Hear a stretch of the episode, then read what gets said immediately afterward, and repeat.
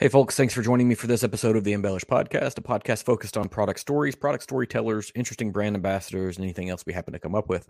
Whether you're a bourbon fan, a geek, a casual observer, or someone just floating through this channel, I hope you find it interesting. If you got here by chance, please take a moment to hit the subscribe button. Hopefully, I can be found on any podcasting platform that exists. And if you can't find me on a platform, send me an email at embellishpod at gmail.com and I'll try to get that taken care of. Also, I generally live stream the recording of these episodes on YouTube.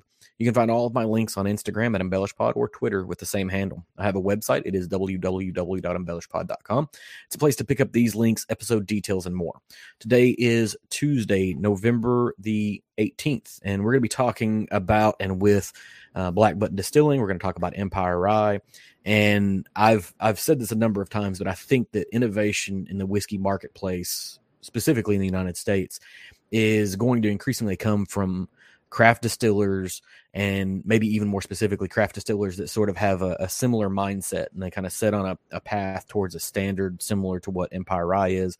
Um, if I think about American single malt, Indiana Rye, um, Pennsylvania Rye, Empire Rye, these are all things, and so that's gonna be part of today's conversation. But um, when I started digging into Empire Rye, because that's you know I'm, I'm in Kentucky, uh, I don't know a ton of things about Empire Rye yet, uh, aside from what's published out there. I reached out to to, to Black Button, and Alex got back to me really really quickly, and so I'll let Alex kind of introduce himself, and then we'll get into the meat of it.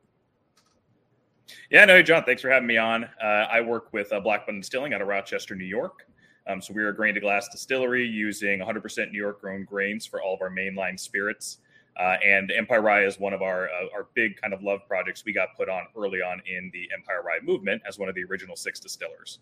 Um, so my job, I work with our production team uh, and marketing and sales, and I manage the barrels, the blends that we do, also kind of our used barrel sales. So I get very fortunate. I get my hands on kind of anything from when it's at the barrel or when it comes out of the barrel, and all the great aged goods coming out of Rochester, New York. Awesome. And um, curiously enough, one of my coworkers was actually based um, near Rochester for a while. She, she's back in Western okay. Kentucky, and so we sat down and talked about your distillery a little bit because she had actually had a few things from you guys. But um, you, you, you have this. You, you kind of mentioned your grain to glass, and what what does grain to glass mean for you guys? Because it can vary by distillery to distillery. It can mean that you're the actual farm or that you partner very closely with or contract with an actual grower or you're just sourcing it from a from a local location. So kind of which one of those things or what variation of it do you guys kind of feel there yeah, I mean, grain to glass. I mean, we also say farm to bottle. Um, I think we have a couple different ways we like to look at how we work. Um, so we focus on uh, using local producers that are very close to us. So in New York, we're a part of what's called a farm license, which means we have to use at least 75% New York grown ingredients to get that license. Uh, it allows us to work with other farm producers. We can actually act as a liquor store and bar as long as we use only farm produced products in New York State. So I can carry brewery, winery, other distillery products at my tasting room and sell them right out the door, which is a nice mm-hmm. advantage for us. Um, all of our grains are coming from Edgewood Farms, which is just down in Groveland, New York. That's probably 45 to an hour away from the distillery, right in the Finger Lakes. Um, all of that where it was dug out by the glaciers. So they've got really, really deep soil beds they're working off of. Uh, really great growing conditions for the corn, the wheat, the rye, and the malted barley that we're working with. Um, and we even have a local malt house that's right around them that actually does our malting. Uh, small family, you know, just a mom, dad, and kids that run around this malt house uh, doing all this great malting for us and also providing our rye as well, um, which gets us into the Empire Rye a little bit. Yeah. And so you guys use, um, and, and, maybe don't exclusively use it, but for the Empire Rye um, on, on the bottling itself, it indicates you're using Danko Rye. Um, was that something they were farming and you guys found worked well, or did you did you partner with them and say, hey, we would like to see this particular one? Because there's a lot kind of being made of the variety of rye that's being grown. You know, if I think about what um, Mammoth is doing with Rosen Rye, and I think about you know a handful of other places everybody's talking about Bruisey Rye, whatever. Um, were they already there, or did you kind of bring that change forward? Ironically, that's not the first thing that I know off the top of my head. I know that we mm-hmm. were looking for uh, this kind of a rye because it's big, mm-hmm. it's fat, it's got great protein in it, so it's going to bring over the character we want in the rye um, and it, again, it just happened to be something I believe it originated in Iowa. So that's going to be, you know, similar enough growing conditions that come into New York. Mm-hmm. Our climate's going to match that well enough. So we can actually have a rye that's really hardy. And again, we're fortunate rye itself is a hardy growing grain. So it's something that works really well in a cold climate like New York State. Yeah. And it, doesn't grow super well in our state at all. Um, so, yeah. Um, you guys so i want to kind of jump back a little bit to the distillery. I was i was looking on your website and um, you have the ability to you know blend your own bourbon right? That was one of the experiences that was available on uh, the website and that's something that not not everybody's offering. Is that a is that like a, a single bottle offering? Is that you got to do like multiple bottles or a barrel? You got to do a certain volume or is it you know like how does that work point, I mean, we started doing this. Uh, it kind of goes back to how we were trying to get consistency in our own batch to batch blending. So originally, you know, we're blending a couple of barrels at a time to make a batch of our four grain when we got to be a straight bourbon. Then we're saying we're taking a family of maybe 10 barrels. We're putting those together. Um, you know, every time we are still focusing on being as good or better. Uh, but you know, barrel to mm-hmm. barrel, we're going to find inconsistencies or slight changes. So we started a process of categorizing every barrel of our four grain mash bill as a sweet barrel, a spice barrel, an oak barrel, or what we call our fourth characteristic, which is base. All that means when we're talking about base, it's kind of got all of them. If you took it to a party, you wouldn't get kicked out. It's fine, but it, it's not unique or, or special enough to be put into one of the other ones or be considered a single barrel. So mm-hmm. we take those characteristics, we break them down into stainless tanks, and now we have these four tanks that are full of all of these different characteristics. So we can actually mm-hmm. blend different percentages of the tanks together, and that's how we're actually custom blending our four grain bourbon. So we're looking for a certain characteristic in our market batch, and now we can actually offer. Mm-hmm. You know, you could come in yourself. Um, generally, right now it's more on the store level. You know, ten cases at a yep. time or more. But we have done some smaller things for you know retired military who's you know just looking to do 10 bottles. We bring them in for the afternoon. Um, I'm hoping maybe when we mm-hmm. do move to our new location, we find a way to offer that more to the public. Uh, I think it'd be a cool offering similar to like what Heaven Hill does. Yeah, and so um, you know, I, I, think about they have you know magnitudes of scale and the ability to kind of absorb these things. But even at ten cases at a time, you're still looking at a, a local bourbon group that gets together. You know, a group of guys. That is a thing they can achieve, right? That's something that they could do um, as a group. It's not like you have to buy you know, you know 500 bottles or a thousand bottles or whatever. Um, you, have you've, sure. you've got a number that kind of hits here. Um, so I, I, noticed that you guys, you know, uh, do do barrel finishing on your bourbon. Is there any interest in doing that with rye? Have you experimented with that? Is that a um, is that an opportunity? we haven't gone down the road with rye just because rye is so hard to work with. Like we love rye. I mm-hmm. love the character that comes out of a of a batch of rye, but the actual grain itself, it's dusty, it's sticky, it's a mess to work with. Mm-hmm. Um, and it's not very very costly, massively large. Uh, my screen before. I'm saying uh, I'm thinking I might turn my background off if it's causing issues here. Yeah, it it, it it it very well could be my connection as well. I've I've had spotty internet for the past two or three days too, so it could be me.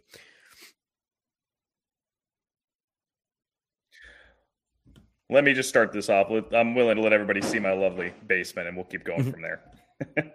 no problem.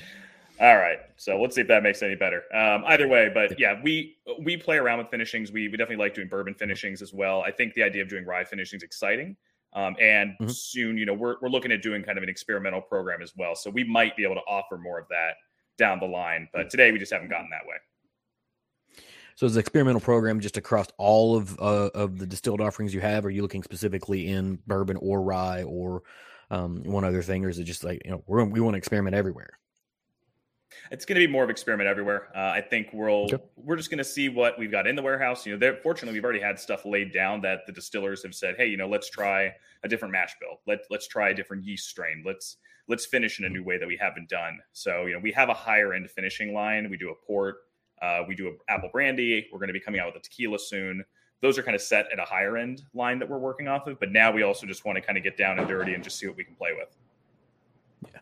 Um, so you said you're you're moving to it. You're planning to move to or are moving to it to a new location. Are you staying in the area, just looking at a bigger spot, or you, you open a second? Is this you know like what what does this growth look like? So we're going to move into a new location about five minutes from where we're at right now. Um, we mm-hmm. are an urban distillery. We kind of want to stay that way. I mean, Rochester is kind of at the heart of everything we do. So we're going from a spot that's about 5,000 square feet to a spot that's going to be 28,000 square feet. So the new tasting room will actually fit in the current distillery. So that's going to be pretty exciting to be able to move into that much space and uh, and now pump out. You know, from four ba- barrels a batch, we could go to 20 plus barrels a batch um, when we start to run. What is your i guess uh, what what is the opportunity for a person like me in kentucky who's like hey i want to try anything black button has. Um, you know sometimes craft distillers have a difficulty kind of stepping outside of regional offering because of logistics. You know what what does your footprint look like? Do you have an online presence? Is that a thing? Yep. So we are doing online. Uh, kentucky is one of the states that's not too difficult to ship to fortunately. We don't offer everything necessarily. I mean mm-hmm. i love the I, love the three tier system. I'll say that live. If we get off air, I may tell you something different. Uh, but uh, we work with a good network of retail partners in Mash and Grape, uh, who offers Bar Cart, which is actually our platform that we ship through. They, the partners in New York are great. I don't like to inundate them with too many things, especially around the holidays. Mm-hmm. But we do kind of do like, you know, maybe we'll put up 100 bottles of something that's available to ship out of state uh, mm-hmm. and just kind of keep it limited and keep things flowing through. So definitely opportunity if I'm looking online, you know, I, I, would imagine I can probably see the bourbon. I might be able to see the rye. Can I see the apple brandy as well? The apple brandy finish, we did a limited. We might have a bottle or two kicking around. Um, mm-hmm. The port finish, we normally keep up online. That one's a little bit more often that it's available. And then uh, the rye is always available as long as we have it in stock. The cask is always available. Uh, the four grain, 84 proof, our standard offering. So mm-hmm. a good portion, especially the whiskey. I mean, I think a lot of that just comes we're seeing people want to spend a higher dollar if they're going to be doing shipping anyways. Mm-hmm. So we'd rather offer them those higher end whiskeys, offer our entire whiskey line so that you know they can get their hands on those products they're looking for. If I'm gonna have to pay for shipping, I'm gonna go ahead and buy three or four bottles instead of just one. You know, because I can spread that shipping cost out. Even though it does scale up a little bit, it's not your biggest hit on shipping is the first bottle, and then everything after that is is, is a slight increase. And we give free shipping on three bottles anyways because we feel the oh, same. Perfect. If you're gonna you're going to invest in three bottles from us, you know, we'll cover right. the shipping. That makes sense to us. That's awesome. So, um, kind of shifting a little bit, you know, we've talked about Black Button, and you guys are one of the founding members of the Empire Rye uh, Whiskey Association. Did I get that right? Yep, we're one of the first six distilleries that started it. Yeah. Okay, and so, um, kind of explain. I guess maybe the first part is right now there are ter- ten current distilleries that are a part of the the Empire Rye um, group, and but there's 18 that are committed. What, what's the yep. difference between those two numbers? Like, what, what is what is committed versus a part of mean? I think committed is just in barrel mostly, mm-hmm. uh, or they're planning to produce. So, for instance, there's a, a, new guy, New Scotland Distilling. I mean, he's out of not far from where I'm at, Akron, New York. Mm-hmm. Uh, he's very small. He just started like a year and a half ago, right around the time the pandemic kind of kicked off, two years, I guess now and he's just starting to put things in barrel, but he's either put something down or is committing himself to put something down. Okay, so that makes it, sense. Yep. Yeah, that, that, that was that was the one that I, I had an idea of what it meant. Um, I just wasn't yep. entirely sure, and so I guess uh, you know the the the want and interest to kind of define these categories usually comes from a sense of heritage. Pennsylvania has a sense of heritage. Um, Indiana has their own sense of heritage. There's there's these things that are out there. So what is what is the history of um, the idea of Empire Rye? You know, kind of absent of the association. Just like you know, hey, this is a thing that's that's rich to us in New York. Yeah, I mean, rye was probably I think it just in theory was more prevalent than bourbon was in New York State before the pro, uh, pre-prohibition. So that was the grain that was more prevalent. It was the style of whiskey that was more prevalent and brought over. I think even from Dutch settlers that was set into New York State. So we knew rye better than we knew bourbon. So once the prohibition kicked in, uh, all those distilleries went out of business. And when people came back to drinking whiskey in the United States, bourbon was really the prevalent uh, spirit. So rye never really took back off, which I think we've seen with all of these new re-emerging styles of rye, is that they are, you know, we don't necessarily would say Empire is the style that was there, you know, in 1905, but at the same time, rye in New York was very, very prevalent. So mm-hmm. that's kind of the idea of bringing back something to New York that goes back to growing heritage, that goes back to spirit heritage, um, and that really showcases the state well. So now we can have something like Tennessee whiskey, like Kentucky bourbon, but we can make it right in New York and mm-hmm. similarly, you have to make it in New York. That's the only option if you want to be a part of the group. Yeah, and that's that's one of those things that you know, bourbon geeks kind of get off on the United States, but the, the reality of, of, it is is that rye rye is historically the first major spirit in the United States. It is. It's like that's the that's the anthropology of it. That's the way it has been.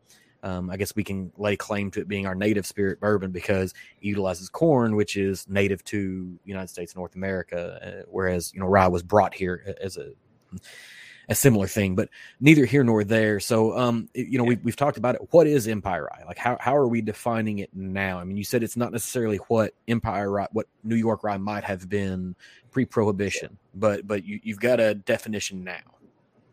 Yeah, so it's at least seventy five percent rye. That's New York State. Uh, you've got to use that New York State rye. Kind of goes back on the farm license that's available here. The other twenty five percent of the grain, you can do whatever you want. Um, we are barreling at no more than one fifteen proof. We are two years of age once it comes out of the barrel at the bare minimum. Uh, and then it does have to be made in New York State. So I think those are pretty much the big key points. Mm-hmm. So, for instance, you know we're we're heavy rye. You know we are going 94% rye. We're just shy of doing an MGP style. Uh, and again, that Danko, that New York State style of rye, it does offer different characteristics than uh, I think you know going back to that idea of terroir. People debate mm-hmm. it in in spirits. Um, I wholeheartedly believe it exists. I think it is something that does affect. You know, our climate changes things. The grain that we're growing, we're growing the grain differently in the seasons we're playing with. I think it has a big effect on that final pour in the glass. Yeah, I don't, I don't think you're wrong for sure.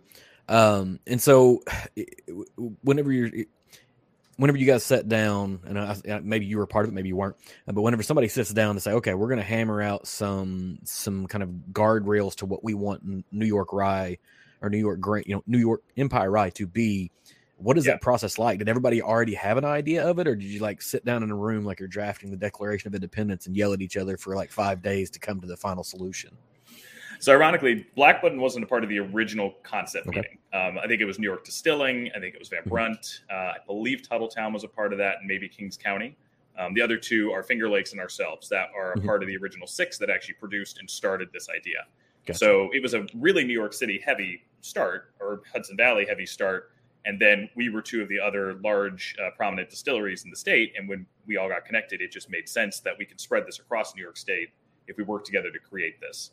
Um, but I think really, if we looked back, kind of where did it start? It really goes back to the farm license mm-hmm. because mm-hmm. we, all of us, were a part of that. And when you start to look at, well, what's that opportunity in New York? Well, let's use this license that already exists to kind of help give us some guidelines to where we should go with. And that's going to be like the distillers who are in this are going to be following that New York heritage, that New York um, pledge to support New York State. So I think mm-hmm. those things coming together made it a little bit easier. And then from there, it's you know go make the best rye you can make as a distiller within those guidelines. Now, and and this may be a loaded question. This may be the one where you tell me I'm not going to answer that question, and so that's that that's perfectly fine. Um, you know, kind of looking at it, you know, so that it's 75% New York grain, um, 25% can be any other grain, eh, whatever you want to do with it. Um, distilled at 160 proof, aged for two years, no more than 115 in, the, in, in barrel proof, and then mashed, fermented, distilled, barreled at a single New York distillery. Are there any of those that you would change if you were given an opportunity right now? Say we're going to change one of these, or or do you feel like this is the right path? I mean, honestly, I think it is the right path, uh, mm-hmm. especially mm-hmm. our own practices. I mean, again, we're most of our spirit after a few years of aging is coming out at about 116 to 120. So mm-hmm. we're pretty comfortable going in at that 115 range. Um, I think that creates a good spirit in our climate.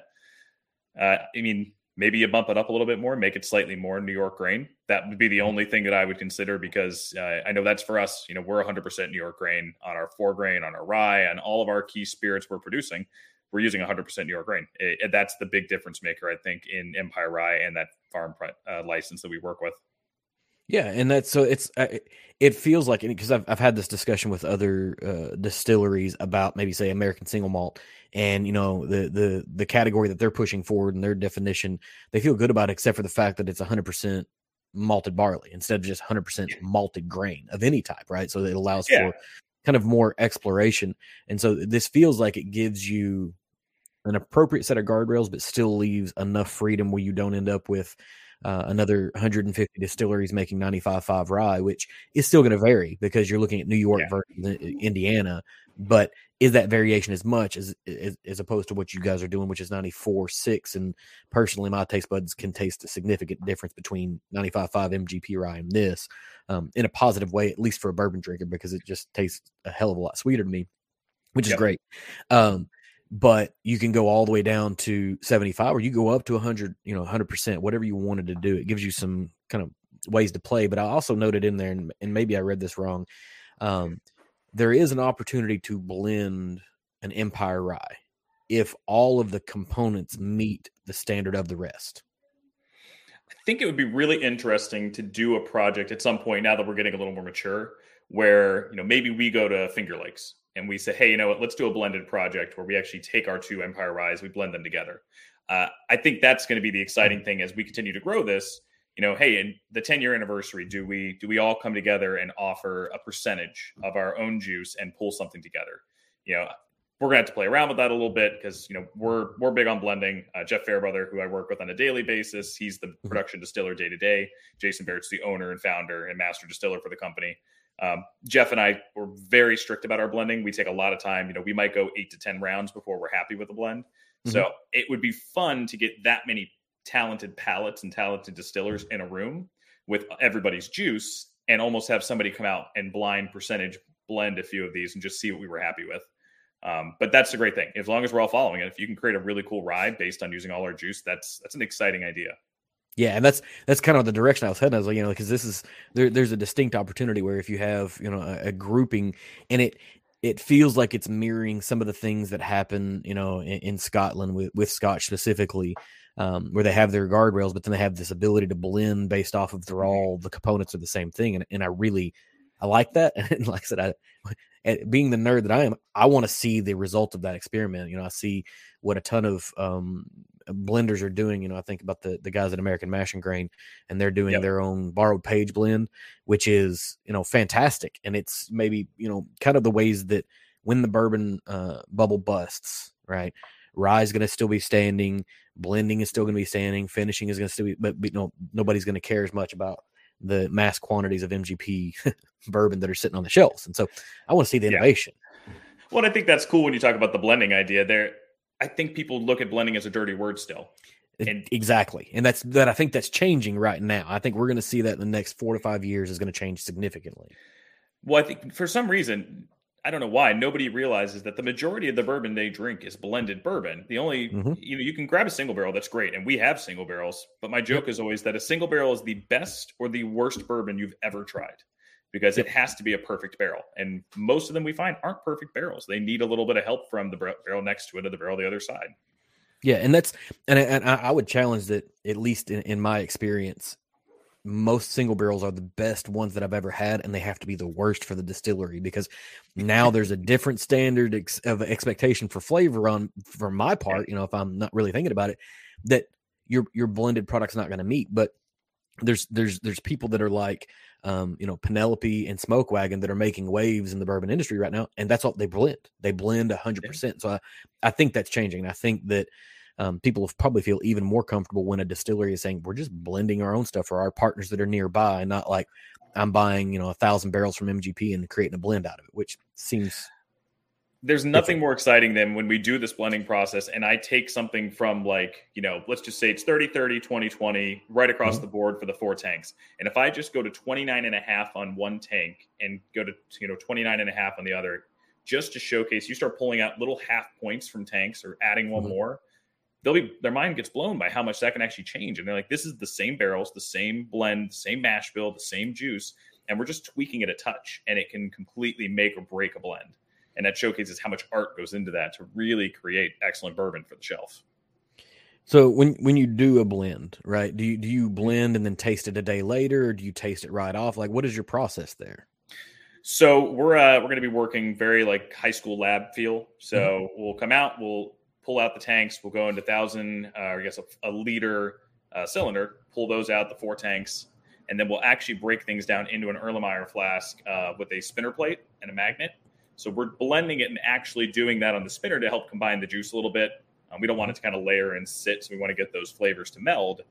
So we can actually showcase what we believe blending together and letting a tank sit for three or four days is going to actually be.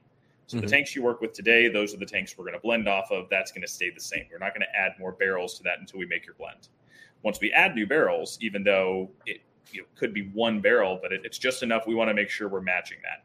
So that's how we kind of continue to be able to blend everything together, give you the full experience that day when you're blending. Okay, yeah, because I've, I've I've talked to different people. You know, I've talked to the guys from Penelope. I've talked to the guys from um, Borrowed Page or American Mash and Grain. And you know, sometimes they'll they'll create a blend and they'll taste it, and then they'll taste it two days later, and then four days later, and you kind of see it yep. kind of evolve over a, a, pattern of time, and you kind of you know you, you don't know exactly when it's going to stop changing, but you know, kind of introducing the idea of well, we can scientifically probably solve some of this, or at least get a lot closer without having to sit on it for a week or, or whatever uh, needs to occur. Um, yep. So you you guys have settled on 115 as um, your what you would prefer to do, and that's also what the the Empire Rye needs to be. Um, and we, we had this kind of wonderful experiment that came out of Maker's Mark in the last year where they said, All right, here's our stuff. We normally do 110, but here it is at 115, at 120, and 125. And ultimately, at least in my mindset, they proved that 110 was the right choice for them. Um, it, did you guys run through trial and error to get to 115 or just because you're like this is this is where we're going to be like how do you settle at 115 that's an interesting question. So this is going to be one of those when I'll say the days prior to Alex working at Black Button Distilling, yep. there was definitely a decision made, um, but I know that we're comfortable with that decision and we haven't made a mm-hmm. change yet. So I, I would assume we've trialed a lot of things. So my guess would be there was some trial and some, you know, looking back, talking to other distillers. Uh, but the other side of it, I mean, honestly, Jason, when he was starting, he went and learned from like Dry Fly out in Spokane. Uh, he went and did, you know, Michigan State. He went to Cornell and he studied under them.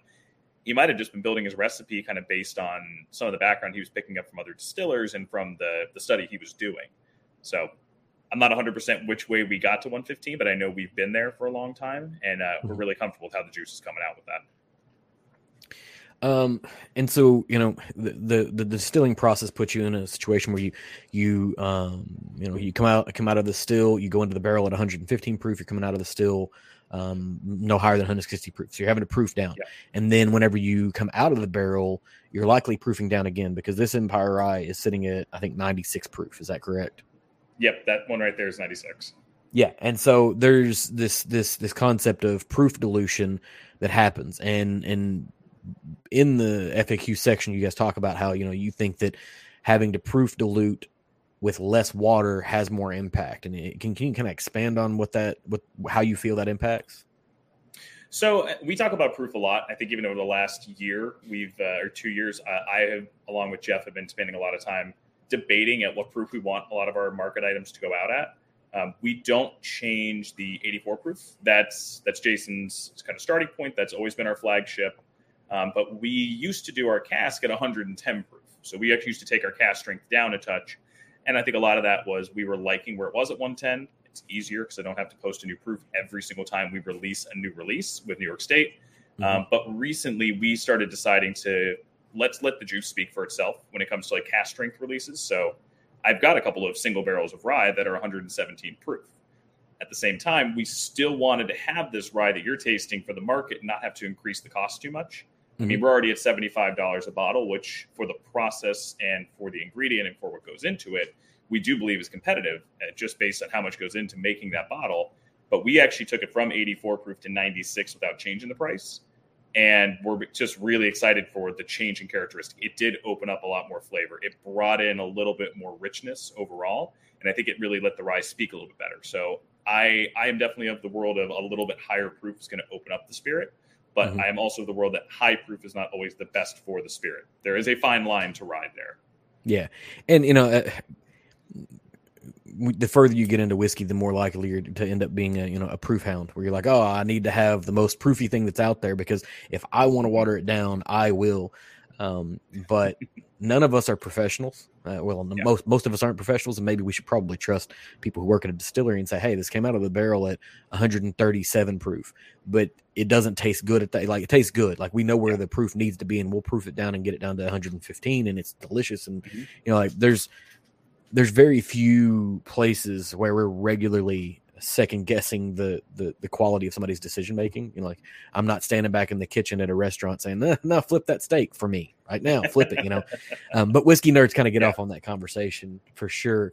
Um, so the the Empire Rye Whiskey Association um, has their own emblem, right? And, yep. and, you get to stick it on the bottle whenever you do that. And obviously, there's some some um, trademarking, copyrighting. I don't even know exactly what the legal term would be. Um, Sure. Is there an interest in ever trying to put that into a actual standard that is kind of on the books with you know TTB or New York or whatever? I actually don't know what the next steps would be for the association. I, if I were to look at it, I would hope so. Um, I think that it, if the style continues to grow, I mean, again, we only have what just shy of thirty distilleries right now that are either in or committed to do it. So, but let's just say that people across, you know, you're in Kentucky, you're talking about Empire Rye. That's exciting. Mhm. Uh, I know Breaking Bourbon podcast, they've talked about it. So, like when you start seeing guys, you know, yourselves, you know, podcasts in, in the whiskey industry that are talking about Empire Rye, that's great. I would say half a percent of the whiskey consumer in our country, and probably less, has actually ever heard of Empire Rye, let alone try one. So Mhm. it would be hard for us to make that a standard right now. I think we just want to let enough people either experience it in New York State or get involved. Uh, but I think making it a standard, you know, in five or 10 years, when I would love for half of the whiskey nerds to have heard of it. Mhm. I'm going to tighten that up. Let's go with the nerds because they're more likely to be the ones that find it rather than someone that just picks up Jack Daniels and that's the only thing they've ever heard of. Right. yeah, and that's a real, real common occurrence. I mean, that we are really talking about a subsegment of the marketplace. But I know, um, you know, Yeah. specifically when when American Single Malt Commission decided to start taking their um, standard forward, now you're in this position where, kind of when they began the idea, there weren't that many American single malt distilleries in the United States. But by the time they get to the TTB, there's a lot, and everyone has an opinion, and and you're gonna you know kind of buck up Yeah. against it if your American single malt doesn't meet that standard, right? There's nothing preventing someone from slapping the word Empire Rye on their label. They just can't No. use the the little they can't use the emblem that is a part Yep. of it, right? Exactly. And I think that you're right. Like the single malt, the American single malt is still fighting. Um, I Mhm. still actually don't know that they've actually gotten that broken through, but they're close. I think we're getting there. And I love Yeah, they're on their second round of public comment, I think. and it, that's the other side of it. It's like, are, are we even ready to go there? Even though I think Right. ours is a little bit, it's a little clearer. I mean, look, we're Yeah. not going up against a style that is set in Scotland. We're not going up against a national Mhm. style. We're talking about a style for a state. We could probably get it through a little bit easier. It's a little more Yeah. cut and dry. But I like to believe that anytime we submit something to the TTB, it's going to be that easy. And I don't think I've experienced that once in my life. so, but I do love what you were talking about with the the single malt taking itself beyond malted barley, being an open to malt grain. Because if we're going to create a style in America, let it open up. There's no reason not to malted rye, malted barley, malted whatever. I mean, there's there's millions of grains we could try. Malted corn. You know, there, there, there, there are things out there, um, and so can maybe maybe dovetailing off of that slightly. And you mentioned dry Sure. fly, and you know, I'm I'm a big fan of the Triticale wheat uh, whiskey that they made, and so that's kind of like a weird grain that exists out there. And and I had some some friends that I put on a blind, and we ran through, and I said, you know, I'm gonna educate you. This is this is what corn whiskey tastes like. This is what bourbon tastes Yep. like. This is what bourbon with high rye, and this is what bourbon with high wheat tastes like. I'm like, Yep. now I'm gonna give you this last one, and you tell me which one you think it is. You know, like is it a corn whiskey that has rye, or does it have wheat in it? Like what's in here? And obviously, because the grain of triticale is a hybrid of rye and wheat, it picks up some of the characteristics and does something slightly different, and so they're all confused. And it was like a fun event, but it's a weird grain that exists. Is there anything that's like a a New York staple of grain that you guys aren't making whiskey with that you wish you were? Is there like something in the market that man, like I want to chase that down as an experiment? Because you were talking about experimental series. Yeah, for uh, for New York style grains, we haven't gotten down that road yet to go Mm-hmm. incredibly specific to something that grows in New York, but we would not think to go that way. Uh, but we have been starting to talk. Triticale is a great example. We've we have Mhm. kicked that around. Like, do we want to go down that route? Um, Mhm. We we've been so set to our four grain. That's been our mash bill since day one. That's what we've done. We're just starting now. You know, we we're starting to have some three grain mash bills. Either you know a contract project we had done for somebody that maybe they didn't want all the barrels, but we have an opportunity to take back that juice and put it out into the market because it is our juice. We made it. You know, it's a mash bill we work with. Um, we do a pre-pro mash bill. That's our main three grain. That's like an 80, 10, 10 corn, rye, and malted barley. Um, that's kind of where we started to say, let's get away. Let's not get away from four grain. It's our main grain, but let's look at what else there is. I know we've talked about like chocolate malt. Like, could- what could we do Mhm. with like a chocolate malt in a bourbon? Um, again, what can we do with a high rye? What can do with like, could we do a malted rye? You know, could we play around with you know different malted grains as well? So we're starting to turn that corner. We're just starting to kind of think about that and see what else we can come up with. And I, I love the chocolate malt idea because I mean I've I've had other people that have done some things with chocolate malt and it's and it's delicious yep. and it kind of fits right into the to the whiskey thing. And you said you guys do a pre pro uh, mash bill. And now we're talking about pre prohibition, right? Correct. So you identify that as like how, how, do you say like this is a pre prohibition uh, mash bill? just something that I think Jason, when he come up with it, he'd actually read about a mash bill very similar to what we had done as something that was mm-hmm. being made pre-pro. And again, we're looking for something that's a lot higher corn for a bourbon mash bill that was done prior. I mean, the four grains, you know, we only started really seeing them become popular in the last 10 or 15 years. So mm-hmm. even when we came out with our four grain mash bill, there weren't a ton on the marketplace. And now, obviously, PH Taylor has their four grain that everyone goes after. And beyond that, there's a number of New York distilleries that have or are coming out with four grains.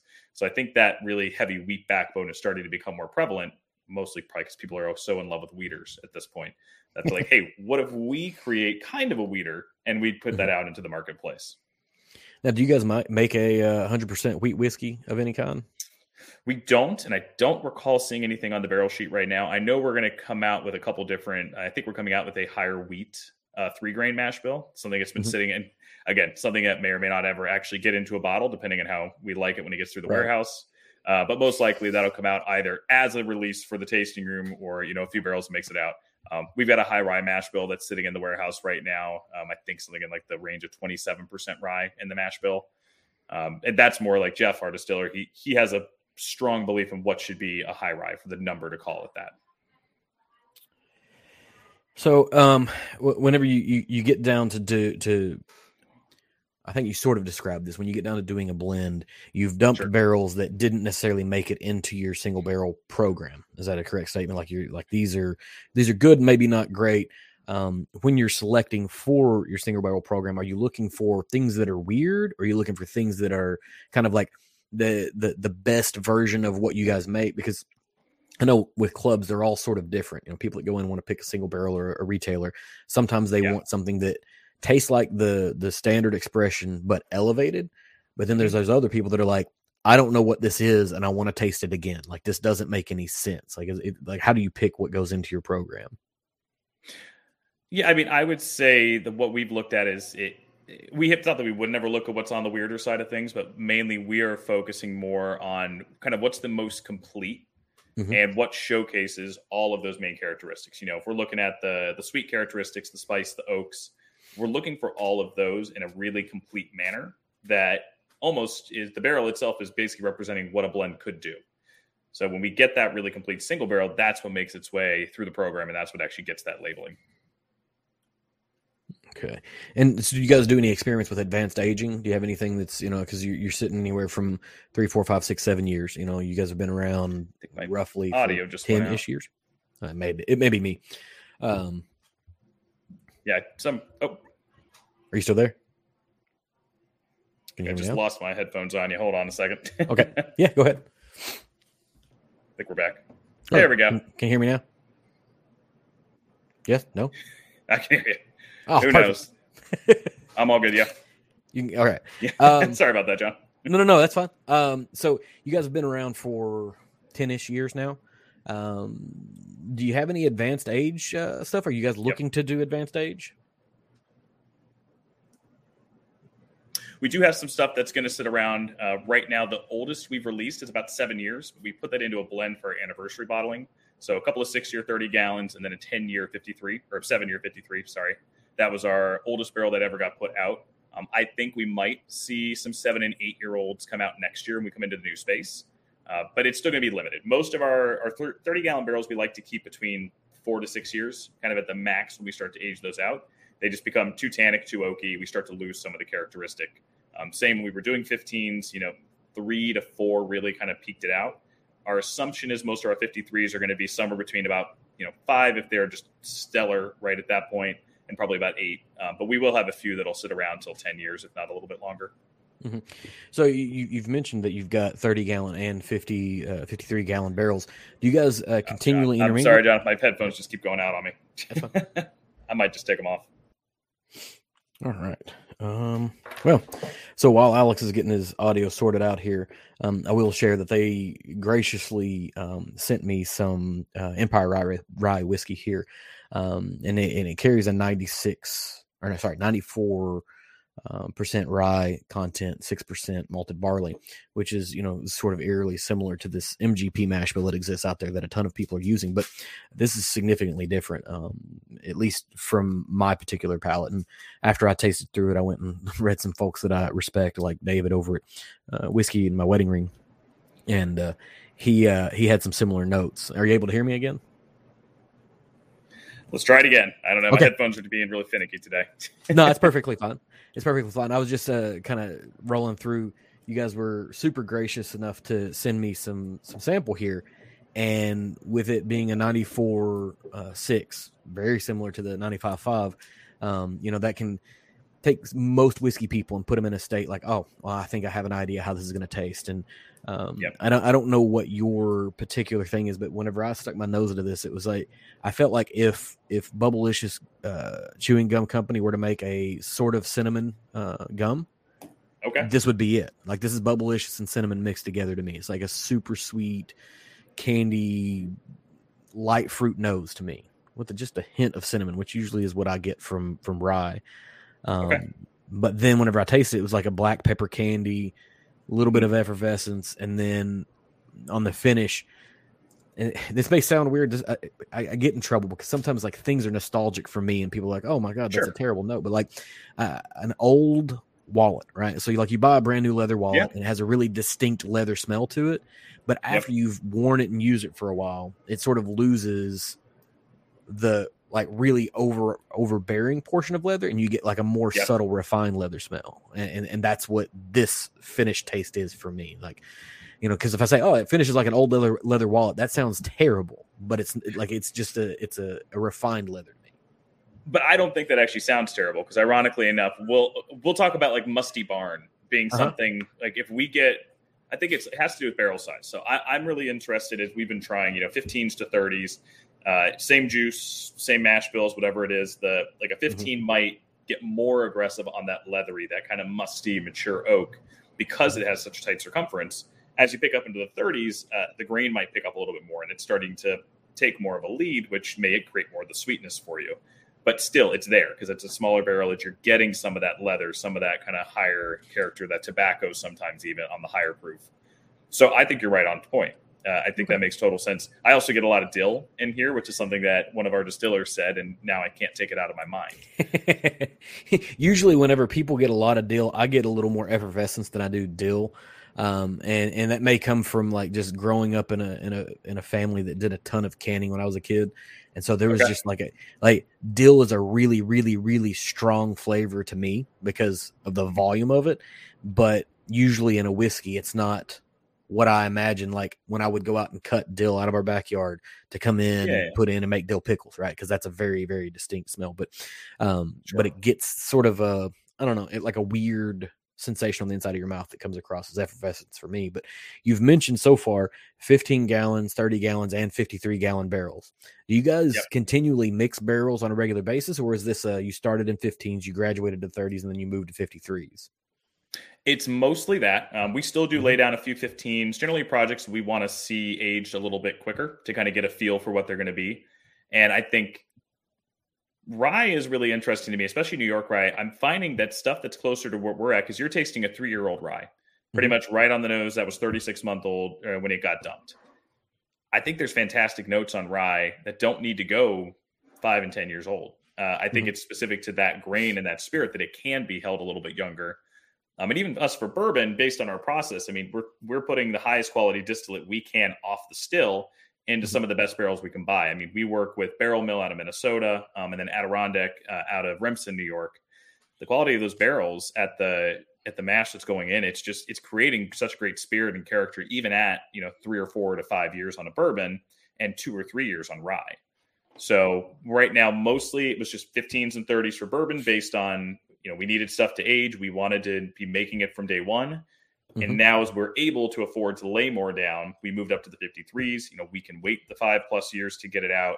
Um, we just don't like to release anything that at that time we don't believe it's the best quality we can put out that day. Mm-hmm. And do you guys do any bonded product? Uh, we've got just we do one right now. We're doing a bourbon uh, at a tasting room only. So mm-hmm following all the basic standards. I think the most recent one was a couple of six year old barrels. that got put down 100 proof, same mm-hmm. season, one distiller, all of those pieces. But to be honest, I mean, we without saying it, like we were doing our pre-pro this time around at 100 proof, mm-hmm. um, and if we had wanted to, most of those barrels we could have pulled them out of the same season, one distiller. We could have followed all right. the right standards. So. Yeah, and it's I think it's it's a it, it's a standard that a lot of people will kind of like get really excited about, but uh, I think it meant a ton more, you know, 30 years ago than it does today, um, because yeah. you know the, the the ability to blend um, inside of a single season is significantly larger because there's just more whiskey that's out there. But uh, one of the things yeah. that just kind of uh, like it caught my brain, and I, I didn't ask it earlier. Now I feel stupid for it. Um, so in your Empire Rye standards of identity, you don't mention whether it has to be new or used barrels, new new or used cooperage. I, I don't think gotcha. is that correct? Is that correct? I'm pretty sure it's in there. Uh, okay. I know, like we use New Oak uh, for all of this. I mean, we for anything that we're going to start, all of our bourbon is going to be mm-hmm. on New Oak initially. That's step one. Um, occasionally, we'll rebarrel something if we think it needs a little help. We'll put it into a barrel that's been used, or we'll double barrel into completely fresh barrels. Um, that might allow us to twist the proof a little bit. Maybe we'll drop down the proof a little bit if we think same kind of we talked about that this would mm-hmm. barrel better at 106 proof, that it would barrel better at a different proof. Uh, but all of our bourbon, it begins on new oak. All of our rye always has new oak. Um, it just depends if we're going to finish on something else. Yeah, it is in there. I just did a terrible job of copy and pasting onto my notes. I went ahead and opened it over here, and it literally is like aged for a minimum of two years in charred new oak barrels. Like here, here it is. Right there. yeah. Just, yeah. but when I copied it over here, I just have aged two years. Like I just did a terrible yeah. job of copying paste. Just bad journalism. Good thing I don't do this for a living. um. So eh, you know, and, and you know, kind of one of the other growing trends is, um, unique wood finishes. Um, is that yep. is that anything that you guys are like? Do, do, you have any access to that with Adirondack or, or, or any of your barrel suppliers? So, like I said, we're doing a port finish. We've been doing that for a long time. Uh, as far as some of the standard X Spirit finishes, we've been doing a lot of that. Um, mm-hmm. We're playing around with some stave finishing. Uh, we mm-hmm. work with a company out of France, actually, that has some French oak staves that they've offered to us. So, you know, maybe like they call it like an intense. Uh, I think it's it's complex, it's intense.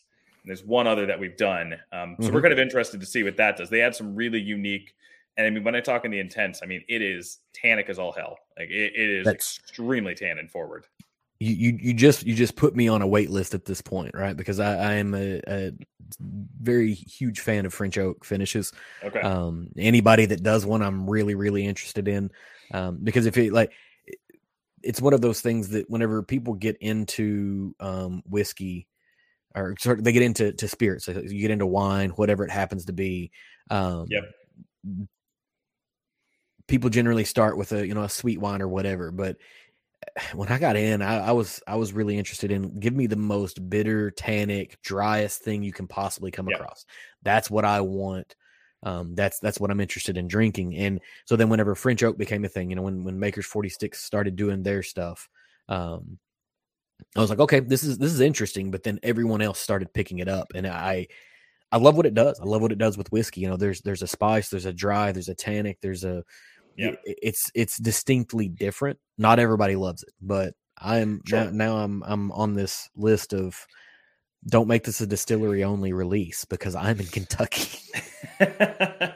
well, I think if we did release something like that, it would probably fall into the experimental program we're working on. So there would be some online bottles I could let you know. Yes, absolutely. Um, that one and the only other, like, there's a ton of wood that kind of there's you know people that are doing chinkapin oak, Mizunara, mm-hmm. whatever. But this Amburana, have you had any of the whiskey that's in Amburana barrels? It's like a Brazilian tree. I'm bl- I think I have had one in the past. I might be thinking of something else. Um, but what okay. are you finding in that character? I don't know. it, okay. it is it is one of the most confusing and beautiful things. I had a um, okay. a sample of it from I can't even remember who sent it to me, but somebody sent me a sample of one, and the, yeah, yeah. I took and I've got a local liquor store that I'm friends with the manager there, and anytime I get something in that somebody sends to me, I'll take him a sample, and um, he took it home and uh, texted me that night. He's like, "Where can I get a bottle?" Right, that's where we're at. Is a liquor store owner, is now looking for a bottle of a thing you can't find, but um, that's sure. neither here. That's like a significant aside, but Um, French oak it sounds is, like a Starlight kind of product. Like I feel like Starlight. it the was so you're, you're exactly yes it was a starlight and it was a, a friend from Yep. lexington sent me a starlight they're not the only ones i think rare character has done one um, there's a few other folks that have done these i mean well i guess you know rare character or someone on their behalf you know they're, they're sure. non-distilling producer but it's a it's a really interesting finish and, and wood finishes i think they're more friendly to me than you know like port all day long. But when you start getting into oh i'm, Yeah. I'm doing a, a, a, a pinot noir finish unless you're american single malt it doesn't make sense at least not in my mindset.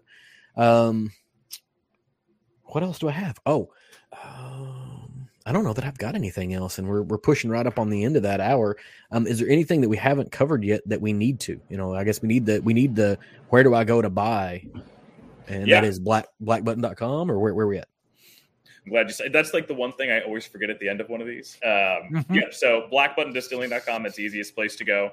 Um, Mhm. If you're local to Rochester or around the New York area, there's a way to just come pick up at the distillery. If not, Mm-hmm. um, we ship to many states. So, uh, but if you go in and you try to put yourself in, that it'll let you know if we can or can't ship to you. Uh, Mhm. other than that, you know, you can follow us on Facebook. You know, we're just at Black Button Distilling doc- uh, at both Facebook, Instagram, uh, and keep up with us. I mean, over the next year, it's going to get pretty exciting with the new space. Um, there's some really cool projections online. If you go back a little bit, um, and we'll be announcing and releasing more about that new space over the next six to eight months.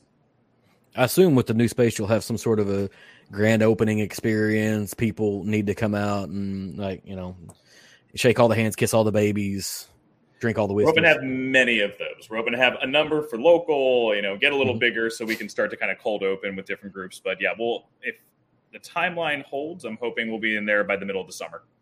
Middle of the summer. All right, that's not. That'll be a good time to be moving instead of like you know January or February. I mean, it might be better to move in the spring when it's not as hot, but it's Rochester. I mean, how hot does it actually get in the summer? I, I don't know. We've never broken 100 degrees in Buffalo, so Ah, if you want to ever get an idea, we we've we've done 99, but we've never gotten to the triple digits. So I, I know that's a little different than where you're at. yeah, we get some we, pretty we massive temperature swings out here. Yeah, we we we we definitely swing above 100 on a regular basis and it's like swimming in humidity.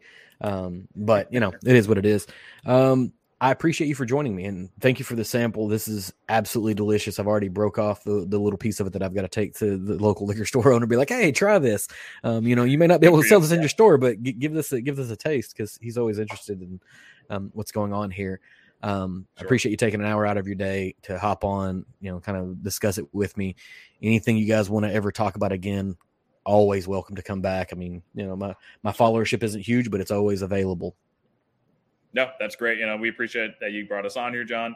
Sorry for some technical difficulties, but we got through. Uh, it, look that is Um, not but- the worst yesterday my internet completely crapped out in the middle of a live stream while i was talking to somebody else and it just just Oh, stopped jeez. so you know it could get worse it Yeah. could get worse so, no, we'd love to come back on. I know we'll have a lot more to talk about, but this is great. Empire Rye's, something we're really proud to be part of. absolutely yeah and what we're for sure going to have to back you, have you back on because we got to talk about the rest we've only talked about empire rye here so we've got to talk about bourbon we got to talk about uh, anything else. You know, there's there's an apple brandy vein in here that needs to be explored because you know Yeah. brandy is one of those things that us in Kentucky don't know a ton about, but I'm interested in. So you know, we'll we'll do this again. Sounds great. Cool. All right. Thanks for joining me. Thanks, John. All right. Thanks for tuning in for this offering from the Embellish podcast. If you enjoyed this, please leave a review and uh, do it on whatever platform that you happen to be consuming this on. Leave a comment if possible. Hit me up on social media at Twitter or Instagram using Embellish Pod. Uh, give me a follow so you can keep up with what's going on here. I can be found at www.embellishpod.com with all of my links, accounts, and contact details. I'll be back again next week with another new offering for you. So until then, cheers and thanks for hanging out.